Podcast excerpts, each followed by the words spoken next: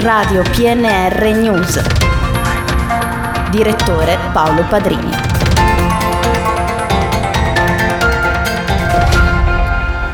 Ben ritrovati con il GR locale di Radio PNR, in studio Gianmarco Granata. Apriamo questa edizione con il Perosi Festival, perché è stata presentata oggi la stagione autunnale del festival dedicato al compositore tortonese. Il primo concerto sarà sabato 10 settembre, quando in cattedrale arriverà il coro della Cappella Musicale Pontificia Sistina. Le prenotazioni per questo concerto saranno aperte dal 1 settembre.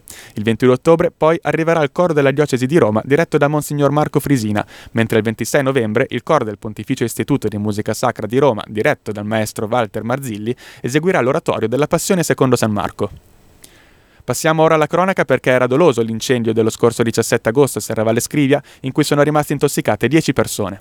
Gli autori, tre cittadini marocchini irregolari sul territorio italiano e con diversi precedenti alle spalle, sono stati arrestati. Il motivo era legato alla vendetta per aver ricevuto da alcuni abitanti dello stabile delle minacce. Da Confcommercio e Fipe parte la protesta silenziosa sul caro energia, che sta mettendo a dura prova la solidità di moltissime attività commerciali e ristorative. Bollette in vetrina è il nome dell'iniziativa lanciata dall'associazione a livello nazionale per denunciare gli aumenti spropositati dell'energia, che ha assunto i connotati di una vera e propria emergenza. Infine, chiudiamo ricordando che lunedì si chiuderanno le celebrazioni in onore della Madonna della Guardia. La nostra emittente trasmetterà in diretta video il pontificale dell'apparizione delle ore 10.30 e la Santa Messa e processione delle ore 17.